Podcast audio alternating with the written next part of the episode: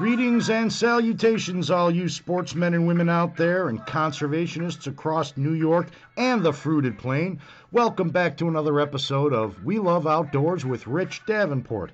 I am your humble host, Rich Davenport, coming to you from snowy Maple Springs, New York. That's right, sportsmen and women. Welcome back to another episode of We Love Outdoors with Rich Davenport, coming to you on Anchor.fm, powered by Spotify.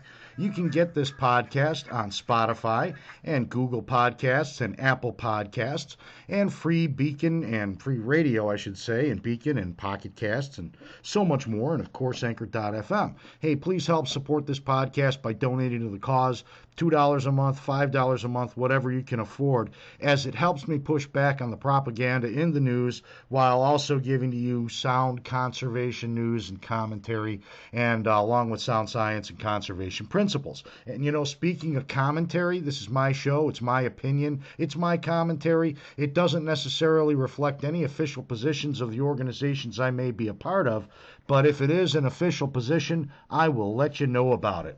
Hey, folks, please spread the word. And you can also pick this podcast up on weloveoutdoors.org. Uh, go to that website and hit the podcast page, and you can uh, get the latest podcast through Spotify there as well. And folks, you know, we got uh, opening day that just came around on this past Saturday. Uh, you know, it's a a heck of a tradition that we have, you know, getting out on that Saturday. And uh, down here in the southern tier, we had snow in the hills. Uh, the snow fell actually the day before on the last day of extended archery and crossbow. And I did manage to get out and, and do something there. It was uh, about five inches of the ground, uh, five inches of snow, and, uh, you know, about 25 to 26 degrees when we got out there. But it was a great hunt, had a good time. Um, I did as walking in, I saw uh, some black bear tracks. Not a very big bear, but it was definitely a nice bear walking through. He actually walked right under where my tree stand was. Um, I saw three does at around 8:30 uh, in the morning, and uh, you know I did hear more shooting than uh, I have in a number of years in the last three or four opening days combined. That's it was a, a pretty good morning with uh, the hunters that were out and shots being taken. And around 9:30, I ended up having a, uh, buck of a lifetime walk in, and I ended up getting a shot. And uh, I managed to, to get myself a nice big nine point, and uh, I'm really absolutely thrilled about it. So I had a good opening day, and I, I really hope everybody else did. Um, hope everyone was safe out there, and we will see as we start uh, rounding out this uh, season, seeing how things go. Uh, you know, it, it's it's wonderful to, to see the snow flying, and uh, you know, it it's just a, a blessing to be out. You know, I'm hearing that we're going to have some more mask mandates coming up and all these crazy things. Uh, but you know, nothing like deer hunting and nothing like opening day in the regular season. You know, I was hunting with a friend of mine, and you know, a couple of friends came down, other friends, and uh, we shared some stories. And that's really, you know, really what the hunt is all about. Is you know, the tradition and the camaraderie uh, while we're engaged in that pursuit of the white-tailed deer and doing the management on behalf of the people uh, while getting great wholesome food. But the traditions and being out in the woods and seeing things like bear track. I didn't see the bear, but that was really an amazing thing. Uh, seeing the three does walking through the snow, uh, you know, you can't you can't replace that by sitting on the couch.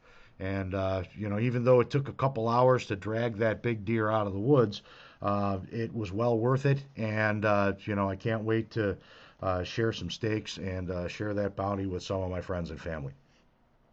Anyhow, we got some good news going on around. You know, not just the uh, the hunting season, you know, we had a recent press release that was issued by the DEC that had a snafu in it. Uh, the regular season runs through the 20, uh, the 12th of uh, December. It started on obviously Saturday the 20th, runs through December 12th, and the extended archery and muzzleloader season commences the day following on the 13th, running nine days until the 21st of December.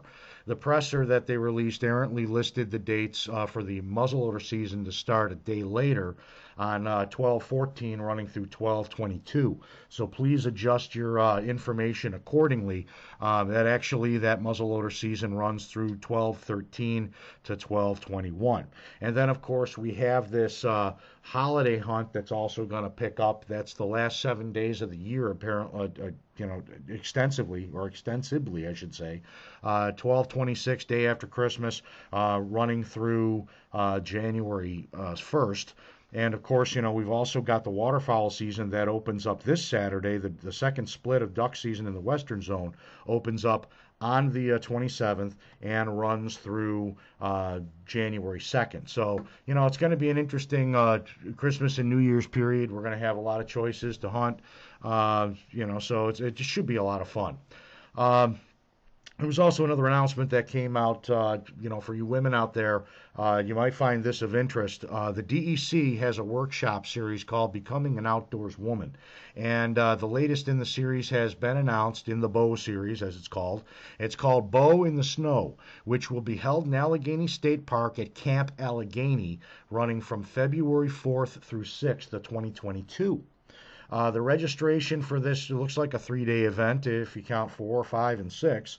Uh, you probably get there in the afternoon and there, you know, you get details when you go ahead and register because you do have to register. Um, that three day event, um, the registration is already open. It opened up in early December. Uh, well, actually, this is November, so it opens up in early December. Um, and, you know, there's want you to get you on board. You know, there there is a limited uh, class space. You know, that's it's limited by the size of the you know the camp there, and it's a pretty good sized camp. But uh, you want to you know get down that early uh, because the courses that they're going to be offering is going to include Nordic or cross country skiing, fat tire biking, winter camping, snowshoeing, food preservation. They're either going to have some ice fishing and canine first aid, plus much more. And it does sound pretty exciting. Uh, again, more information will be coming out soon, and you know as we get more information uh, here, I'll certainly pr- provide you some updates. Uh, you know on the next podcast, I hope. Also, uh, DEC is announcing that the State of Lake Ontario meeting will be virtual and held on Thursday, December 2nd at 6 p.m. via WebEx. Uh, unlike the typical state of the lake meetings, you know, this has obviously changed because of COVID, COVID, COVID. Uh, the DEC biologists this time around for this meeting, they're only going to be answering questions from interested anglers and other stakeholders uh, as they've gone out and they've pre-recorded seven presentations that have been published and they're asking you to, to check out these publications, review all seven of them, write down any kind of questions that you might have on it so it's a, a more efficient uh, back and forth. And, uh, you know, since you can go ahead and, and look at this anytime, uh, you know, they do want you to, to get this before the uh, December 2nd uh, WebEx, but you've got a couple of weeks. Uh, you can sit down and, and uh, get this done. Um, you know, to view these presentations, uh, you can visit https colon backslash or forward slash forward slash www.dec.ny.gov slash fs slash programs slash press slash Lake Ontario Fisheries. Uh, you can also view the press release by landing on the DEC and searching for press releases. That'll take you to uh, the, the uh, dec.ny.gov slash press slash press slash press easy for me to say uh, html and uh, you can access the state of lake ontario document there. Uh, very good information. And anybody who is interested in uh, you know this uh, uh, this meeting they're going to have uh, you know obviously prey fish uh, state statuses and bait fish statuses what's going on in the lake from the biological standpoint. And you know get your questions ready and uh, find out what's going on and um, you know see what plans they may have for the next steps. Yeah, obviously, there were a lot of changes on Lake Erie or Lake Ontario rather due to the last uh, couple of years of flooding. That seems to have subsided. So get a good update on that. And again, uh, that's going to be uh, held on uh, December second, 2021. You know, we've also got finally, uh, there's this kids super fishing clinic that's going to be held on the last Sunday of the upcoming Greater Niagara Fishing Expo, which is slated February 17th through 20th, 2022. This kids clinic is going to be on the 20th, and it'll be a hands on interactive event for ages uh, 7 to 15. uh, along with their adult fishing companion, dad or mom or friend, etc., who will be bringing the, the youth along uh, this year. And uh, you can bring up to two, two kids uh, with you, so that's a good thing. Two kids per adult. Um, it'll have a teach uh, teaching fishing to kids curriculum, which will consist of a logical series of stations manned by fishing experts to properly educate each adult and their youths. Uh, the attendees will learn the basics uh, from the ground floor up, including uh, a number of different things like knot tying and casting and, and uh, where to fish, uh, you, you, know, what type of tackle to select, etc. It's, it's going to be a really good time. But the, the clinic's going to be divided into eight sessions, and they're going to be 15 minutes a session um, to make the sessions short enough to keep the kids' attention, but you know, providing a quality learning experience on that subject matter for them. Uh, most of the sessions will be hands-on learning. So uh, up to four adult instructors will be teaching and helping out for each session, uh, hopefully providing a four to one ratio of kids to instructors. Uh, you know, free tackle will also be given out to each of the kids. Uh, you know, there's there's I think an 80 seat limit, so you know you've got four adults uh, times uh, uh, you know eight booths. You know that's uh, that's that's quite a bit of people. Um, so I you know it's going to be good. Any event, the clinics uh, will be offered in room three, and they'll be broken up into two classes or two clinics uh, on Sunday the 20th. There'll be a morning session which will run 9:30 to 11:30, and uh, that'll be up to 80 kids. And then session number two is from noon to 2 p.m. Uh, and that will be up to an additional 80 kids. So 160 total uh, students will be out there. That'll be great. Uh, pre-registration online is required in order to uh, keep the numbers at the manageable levels that they want them to have. Uh, you know, they want to provide this quality learning experience, etc. Uh, and you know, seating is limited, so registration will be closed once the classes, those sessions are filled. So once we've got 100 and uh, once they've got 160 uh, students, uh, 80 in each uh, session, uh, that'll be it. So uh, the registration is open now. so you know the adults can register and sign up, one or two, to attend with them. Total registration cost is 10 bucks, but only for the adult. The kids that are coming in, again, age 7 through 15, they're going to be coming free. And it also includes free admission to the show on Sunday. So, you know, you bring your kids into this, uh, this uh, fishing clinic, and you're also going to be able to enjoy the expo for free. Uh, you can register for either the morning or afternoon sessions by visiting https colon slash slash niagarafishingexpo.com. Uh, that's all one word, no spaces, no periods. Um, NiagaraFishingExpo.com forward slash 2022 dash attractions forward slash pound sign SUP or hashtag SUP. Uh, I'll repeat that website again. Uh, you can pre-register uh, for either the morning or afternoon sessions by visiting https colon forward slash forward slash niagarafishingexpo.com forward slash 2022 dash attractions forward slash hashtag SUP. Absolutely. Well, folks, I know we're going to be, uh, you know, having a lot of different fun. We've got Thanksgiving coming up, you know, this week, and I want to wish everybody out there a happy Thanksgiving. Uh, you know, that's something that, you know, we've got a tradition here with the uh, regular season.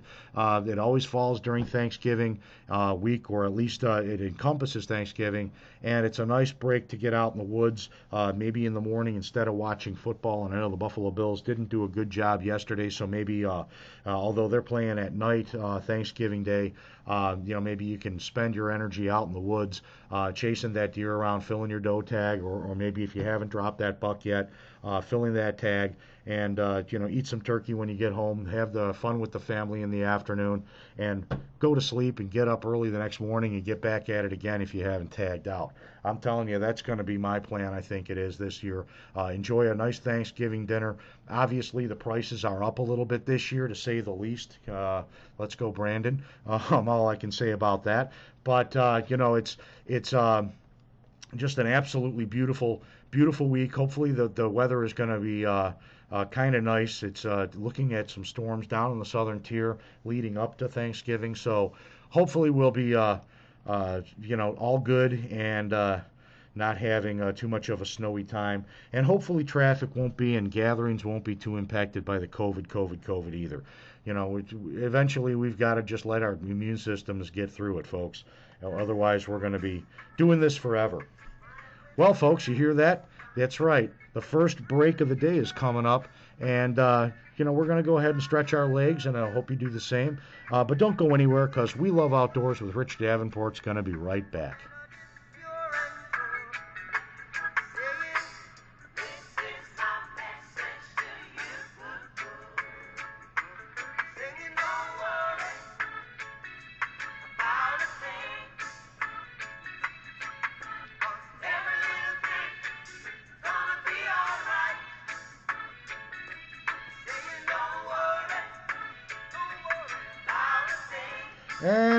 Welcome back, all you sportsmen and women and conservationists across New York State and the fruited plain, the We Love Outdoors with Rich Davenport, coming to you from snowy Chautauqua Lake down in Maple Springs, my Southern Tier Command Post.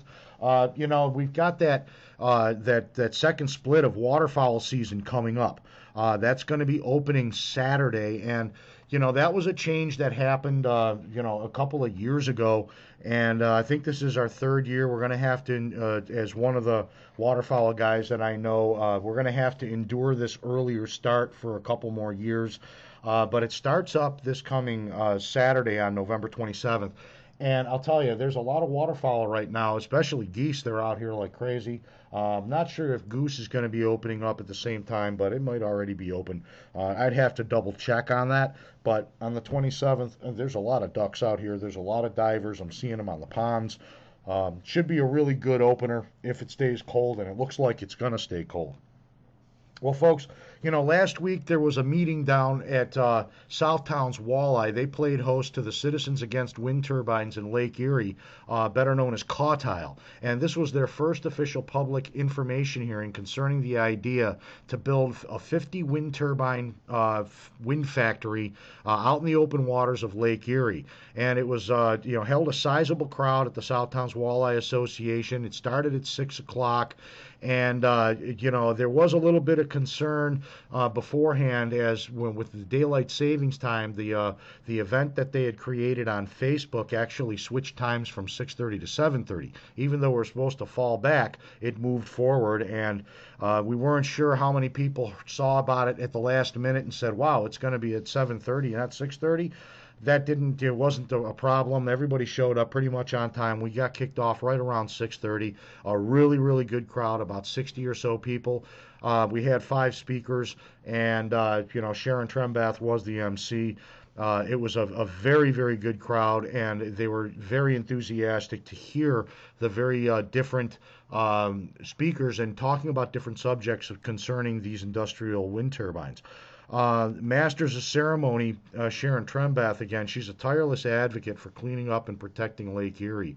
Uh, and she's the, the, the director de, uh, facto of CAWTILE. Um, she presented to special guests in the audience, including uh, representatives from Congressman Chris Jacobs' office. Uh, we had some uh, uh newly minted town board uh, members from the town of Evans. That was Jeannie Macco. She was there, as well as past town of Evans supervisor Robert Catalano. And there were many people that were there that were of boating and sailing concerns, not just the sportsmen and the fishermen and the bird watchers, but there were reps from local sporting clubs, many organizations. We had charter captains. Uh, it was a really good mix, including just residents that live not only along the lakeshore, but well within that radius of getting the drinking water from Lake Erie. And, you know, we had uh, a number of speakers, uh, you know, talking about these uh, um, turbines. And, you know, it wasn't a debate. Uh, you know, Sharon made sure to let people know that this wasn't intended to be a debate, as the public debate was already had 11 years ago uh, during the push for a, a, 100 industrial wind turbine wind factory to be installed offshore in Lake Erie, and that was done in 2010. That proposal by New York Power Authority. Um, the citizens and defenders of Lake Erie uh, did win that debate, and it was hands down. And you know, the, after the last feasibility study by NYSERDA, by the way, came back and said that it just really wasn't cost effective, and for the risks, no no real reward. um, they pulled the plug on it. So this wasn't something that we wanted to, you know, rehash again. It's already been been debated. Um, we wanted to give information into why this debate was actually lost 11 years ago. Uh, the speaker started out with Jack Joyce, who was a retired uh, uh, Navy man, and uh, he was in the reserves and he spent a long time in the Navy. Uh, small business owner, and he outed the current climate crisis charade as as calling it chicken little pox, harkening back to that little story of uh, the little chicken where an acorn fell on his head and he thought the sky was falling, and he went screaming and screaming that the sky was falling and he proceeded to dissect the notion that carbon dioxide is causing all sorts of problems. Um, he, he made sure to re- reinforce that the reality of carbon dioxide being necessary for photosynthesis and global temperatures since the Great Lakes were formed have actually been dropping, not increasing as claimed. Uh, the propaganda he has illustrated is effective when selecting a specific recent period of temperature, uh, like the early 1800 measurements, uh, as the starting point, noting that planetary cycles are far longer in duration than a couple hundred years. Not to mention actually, actual, yeah, let's say that again. Actual accuracy aha, of the measuring devices and consistency of locations, you know, creating high margins of error um, to the point of being useless measurements. Not a single claim has even remotely come close to coming true since the latest drumbeat began in the early 70s. Yet, to stifle the debate instead of supporting their own contention, the practice of shutting down debate by labeling someone questioning as a science denier it really drove home the truly faith based rather than science based beliefs that the climate change cadre has held. And it is a chicken little because they scream and scream, oh my God, we've got to do something, we've got to do something. 12 years, we're all going to be gone. And we've been hearing that for 40 years.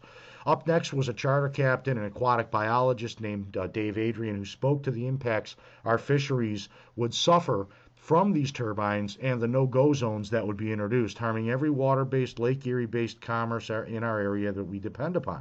Uh, details of how NYSERDA is ignoring their past work concerning feasibility studies, favoring this new one that they received over a million dollars for as a smokescreen devoid of actual costs, and false claims of benefiting the job market and the lake itself. Uh, erroneous beliefs that these supporters held, you know, uh, that they hold, um, viewing it necessary to harm the life in the lake to save the planet without a science based foundation was also driven home to the listeners who paid very close attention to the information that he shared.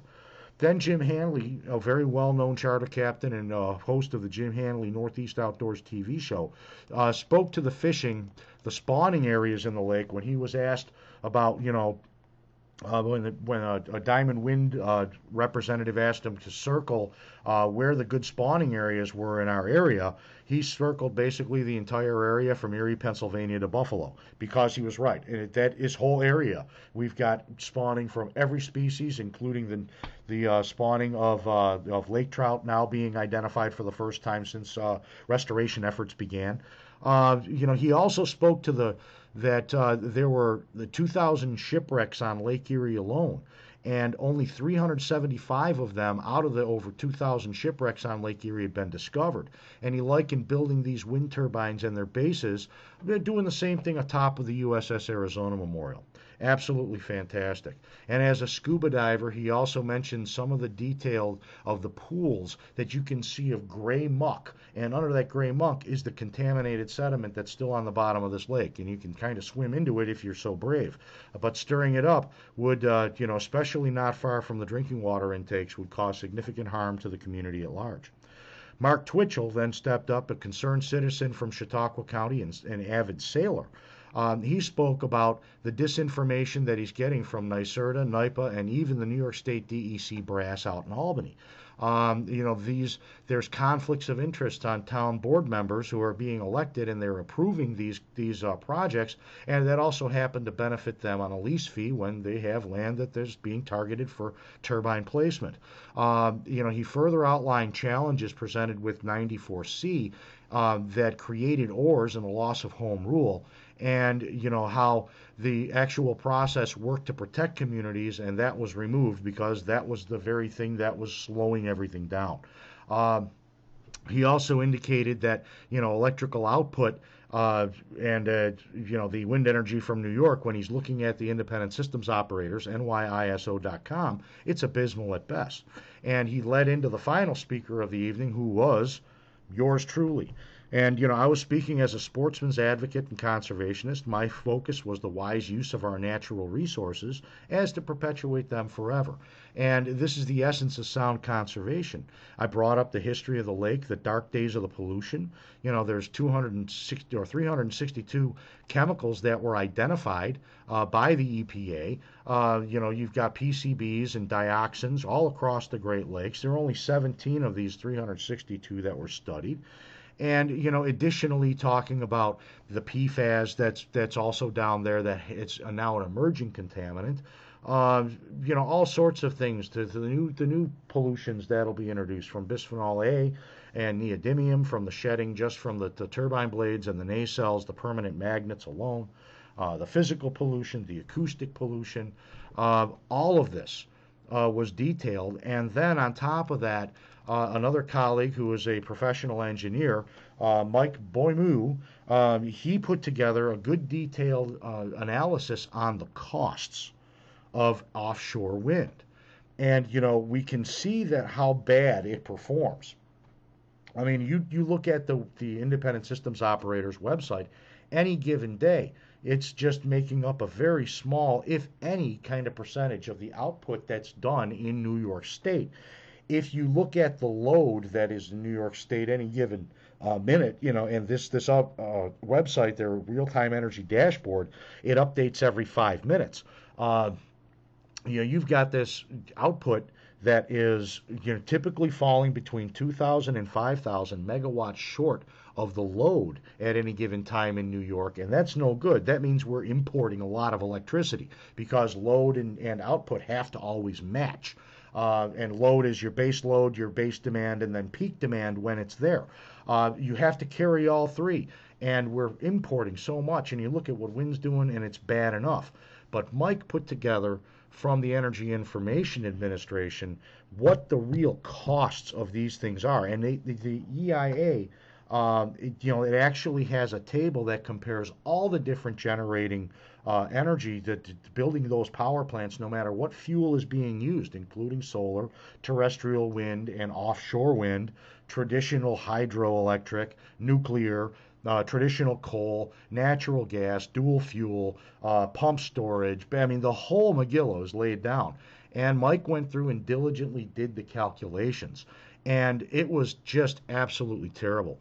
You know, it was determined in 2011 that you know this was totally meritless. This idea when NYPA pursued it, and now New York State is trying to pursue this. And you got to remember that you know NYSERDA has already admitted when they kicked off their Great Lakes feasibility study, trying to pretend that this has never happened before. Okay, remember that. Keep that in mind because they're always going to tell you, well, let's wait for the study.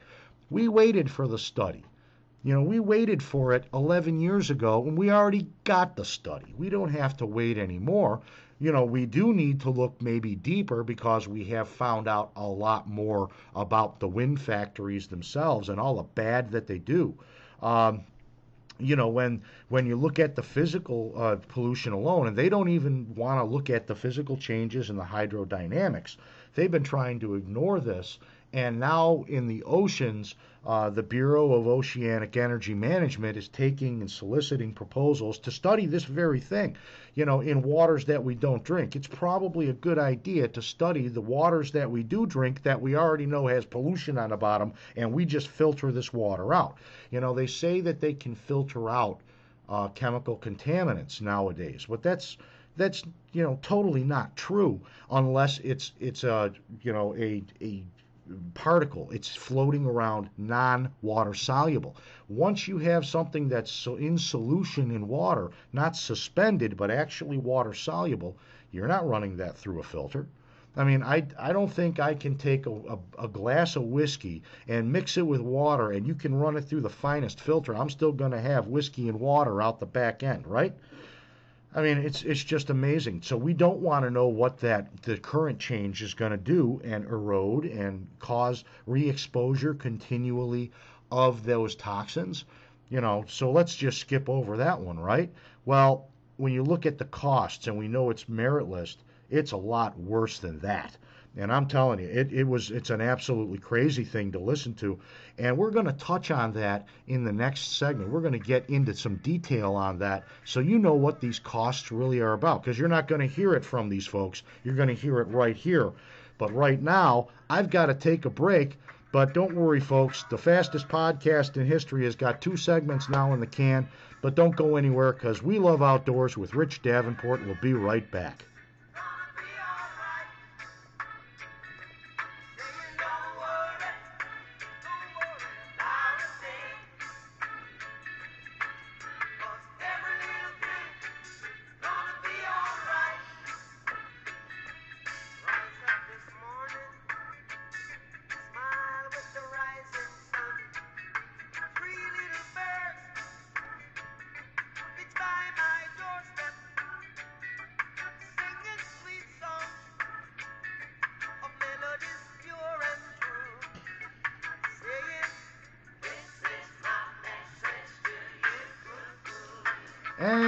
Welcome back, all you sportsmen and women and conservationists across New York State and the fruited plain.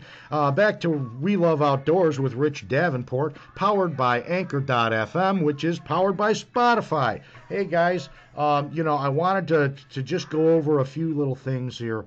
Uh, well, it's not really a few little things. I wanted to, to just bring you the information on the economics and the production realities of wind energy, offshore wind development, and the climate change law, which you know they call the the Climate Leadership and whatever Protection Act. That's it, an arbitrary and capricious wish list, not based in science, that somehow got passed into law, hidden in the budget. Analysis that's being presented by ORS concerning this new technology is actually improperly investigating the plan for the 9,000 megawatts and siting of that of installed capacity of offshore wind generation. Uh, it's presenting a much rosier picture in relation to the actual costs. Okay, uh, you know the, the the Energy Information Administration's report that's entitled Cost and Performance Characteristics of New Energy Technologies, the annual energy outlook for 2021. So this isn't a mystery. They've been doing this annually, hence, you know, every year, and found some very disturbing facts. Uh, number one, uh, offshore wind generation carries the highest costs of all renewable energy options, with a total capital cost translating are you ready, folks? To $5,486 a kilowatt. Not a megawatt, a kilowatt. 5,486 bucks. This applies to the Atlantic Ocean offshore wind off of New York City. And that's part of the mandated 9,000 megawatts of installed capacity by 2035. Uh, in the New York State region or New York City region, which is designated NYCW, uh, New York City Wind, uh, if, if you translate out to the full costs of 9,000 megawatts of installed capacity, multiply that by a thousand to get the kilowatts uh, value. So 9 million kilowatts. The cost of this offshore wind factory is approximately 49.374 billion with a B dollars. Uh, this is just actually factoring in the capital expenses to build this. It's devoid of accumulated interests. It's devoid of the costs of the tax, uh, uh, the tax credits, and subsidies and tax credits made possible by the production tax credit that we all pay as part of our electric bill, etc. Uh, and it's also before transmission line installation. Now, in New York State, upstate, offshore wind is not pegged to be 5486 bucks a kilowatt it's significantly higher $6652 a kilowatt or 21% higher than what ors's number is going to reflect at minimum. Uh, we have actually an overcapacity and a, be- a better development potential for hydropower, which our cost currently for generated hydro- hydropower is around $20 a megawatt hour. Normalized cost for offshore wind energy, based on the New York State region estimates, pegs the generation cost for, per megawatt hour of $120.52. That's crazy. Absolutely crazy. Now, you know, when we factor in labor and we factor in profits, it's going to be six times higher or more uh, when we you know, try to pay our bill. And again, this is not cost, you know, accounting for any additional environmental mitigation costs, which are yet to be identified, yet we know there's going to be costs. We've been screaming about it. There's going to be costs all over the place. All of this is based on the assumption that output will actually be available. Okay, but we can see from the New York State independent systems operators that the variability and unreliability intermittency that's coming from wind energy across New York State now tells us that the scarcity of this electricity is going to peg as our dependency grows upon wind energy, our bills electric electric wise right through the roof it's going to go far higher than anything you've seen because it's a double edged sword. We're not generating as much energy from a natural gas turbine, which is reliable and dependable and predictable and controllable, to move it to something that's unreliable, unpredictable, and is going to be scarce all the time. Uh, yeah, your your cost is going to go up above and beyond to you know, make the money back on the investment of building the darn thing that doesn't work. So for the Atlantic Ocean, the costs of transmission, according to uh, NYSERDA, uh, is going to run anywhere from around 6 billion to 13 billion, perhaps a little higher. And uh, if, if there's an op, you know, an optimism factor that's built into that too. So you can probably add, you know, from that 13 billion, you can probably add another five or six billion on it. You're going to be looking at, you know, close to 20 billion dollars to build that out energy forecasting and planning, you know, those demand a little bit more. And when you look at uh, a 78% capacity factor for hydro, that means you need to build 100 megawatts of installed power uh, to get and realize 78 megawatts. It's 78%. The, the capacity value because of the intermittency of wind is is not it's like a quarter you know so you need to build uh, you know 400 uh, you know, or, or 300 megawatts worth of power, worth of uh, capacity rather, to get the same 78, a little bit more than 300. I mean, it's, you, it's building three times the number of plants over that span of of uh, uh, surface area, and it's, it's measured in square miles. Doesn't make any sense. Meanwhile, we've got dependable hydro with 7,000 unpowered dams across New York State that was identified in 2015 by the Department of Energy. Heck, we've got, you know, in Western New York, we've got this thing called the Niagara Power Project, and they can still expand further. They've got room for more turbines. So it, it can be developed at almost half the price. I mean, it's it also develops uh, you know, something that's dependable.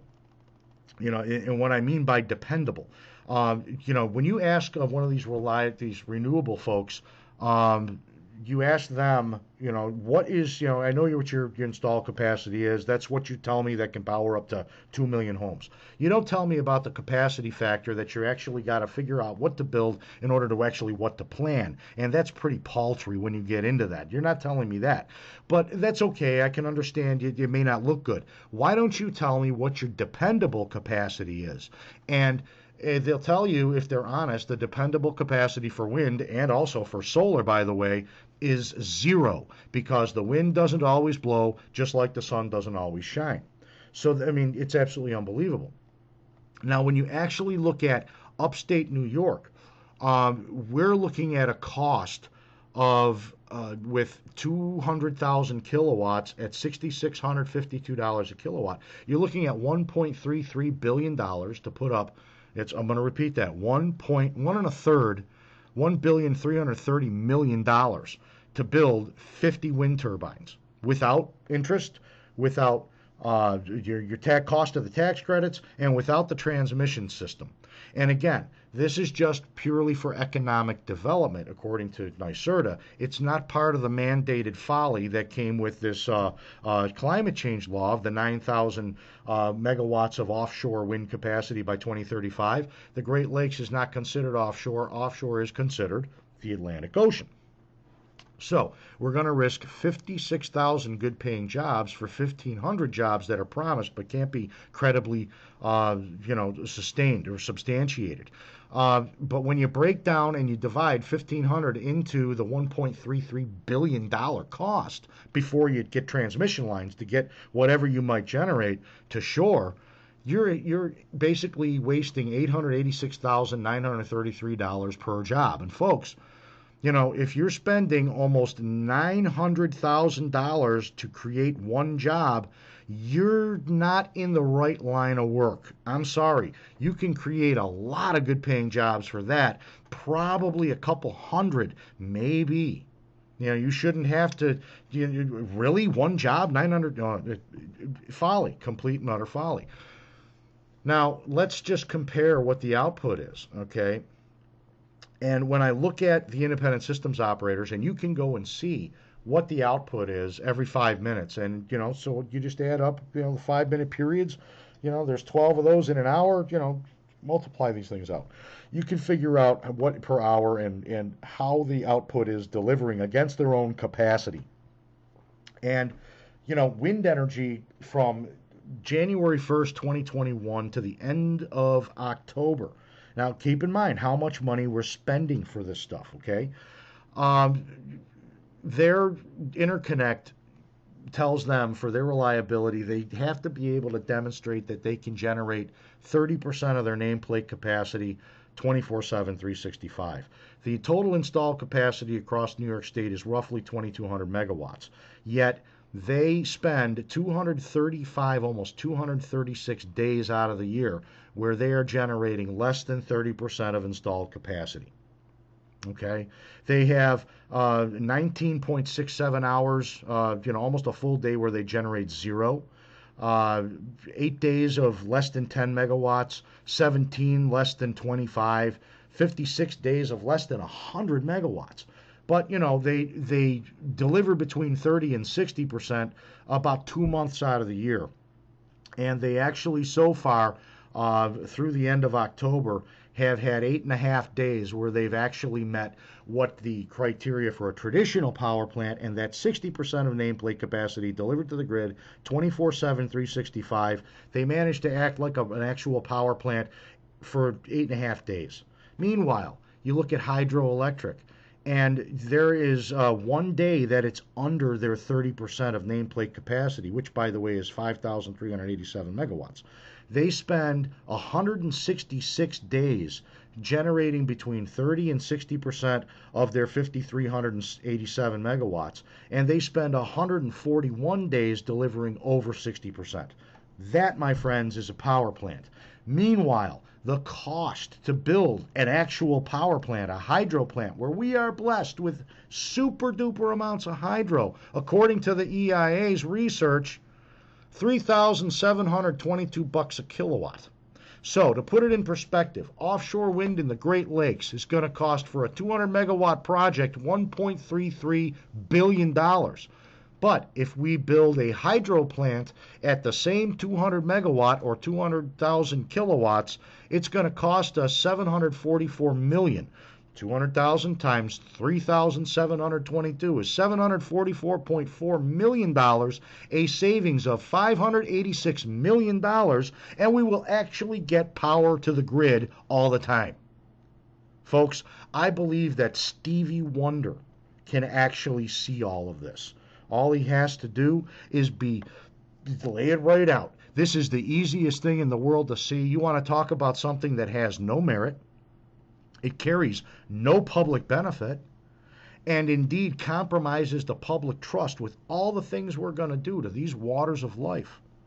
And the foolish notions of risking our drinking water and our fresh water for folly filled ideological agenda. I mean, this is this is insanity on steroids.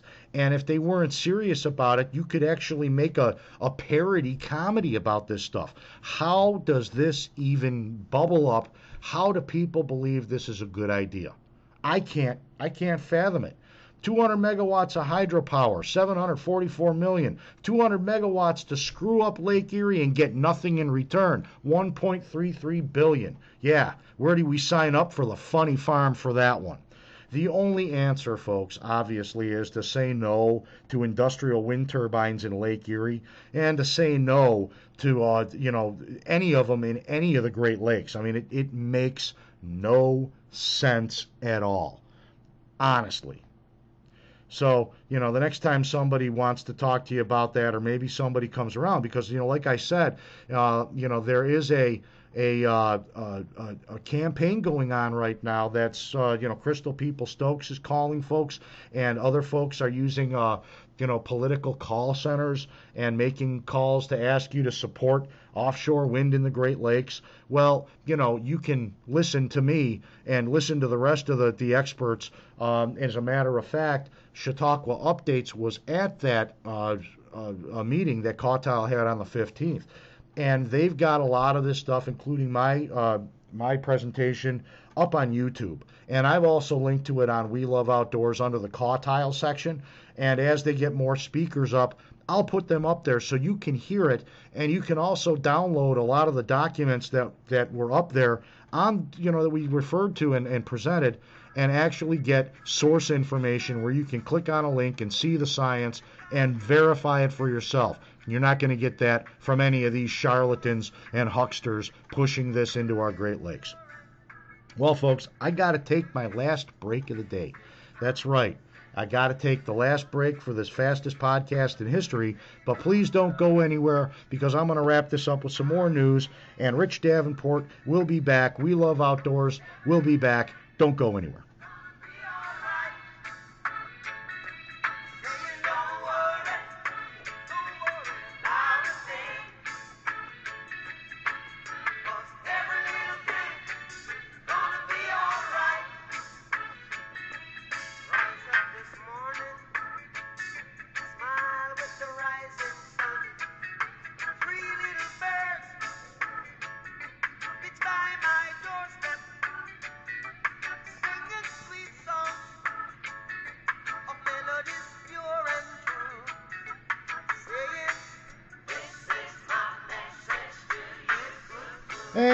Welcome back, all you sportsmen and women and conservationists out there across New York State and the fruited plain. And you hunters, maybe just getting out of the woods right now. Today is the the uh, first Monday of the season. This would actually be the traditional opener, but in 2005 that all changed. They moved it to a Saturday instead of the Monday traditional opener. Uh, but if you were out there, I was out this morning. Uh, I did see another big buck. Uh, not nowhere near as big as the one that I that I got opening day, but it was another good size animal. It, it would, you know, I'd be proud to harvest at it, get at least a shot at it. Uh, and then I saw three more does on the way out this morning. Um, so, you know, but it was really cold and going to be heading back to town uh, in the not too distant. So, uh, anyhow, it's just beautiful. Hopefully, you know, you guys, if you're back in, uh, you're just wanting to tune in. Uh, yeah, I published a little late, and I'm sorry about that. But you know, we're in our last segment here, and you know, dovetailing in and a real nice segue from uh, you know the folly of the industrial wind and all those costs and the pollution that could be re you know introduced and all of that.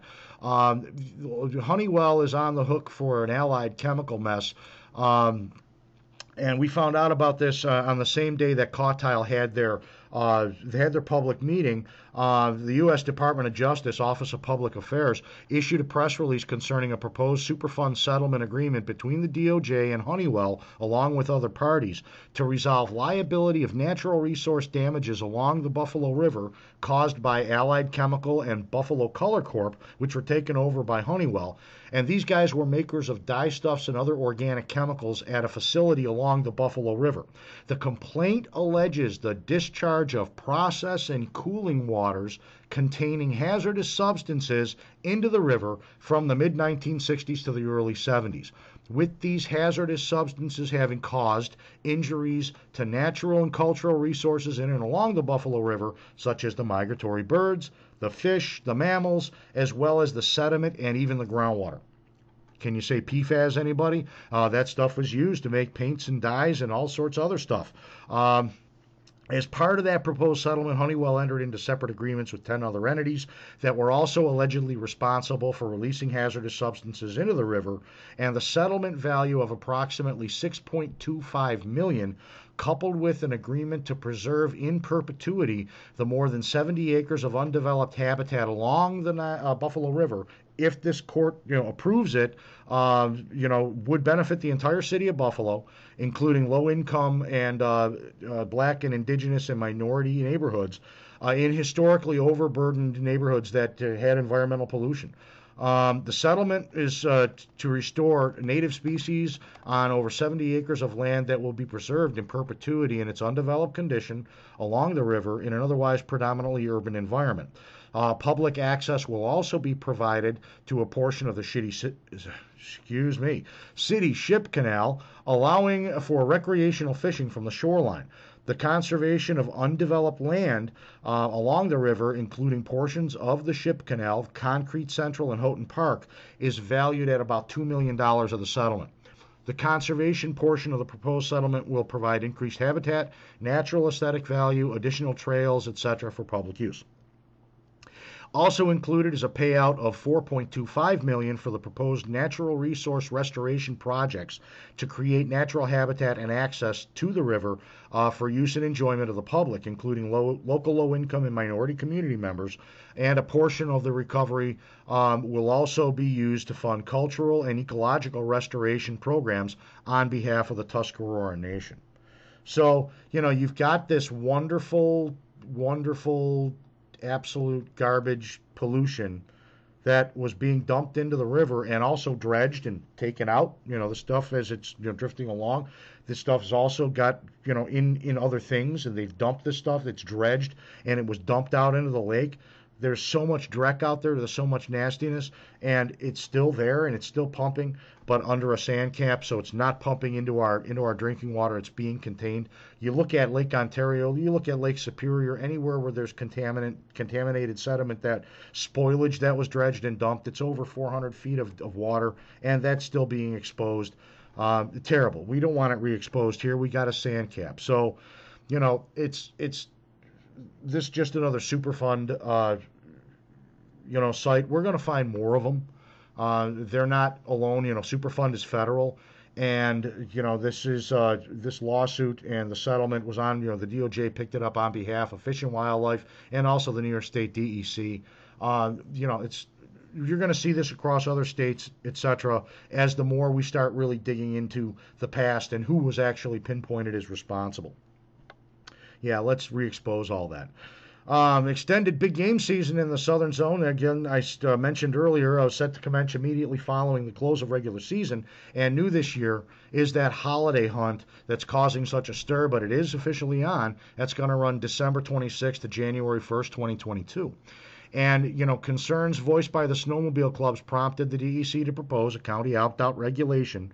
And the process to opt out, currently under consideration, as the comment period just closed on this on November 14th. I'm expecting to hear some news on it pretty soon, but haven't heard any yet.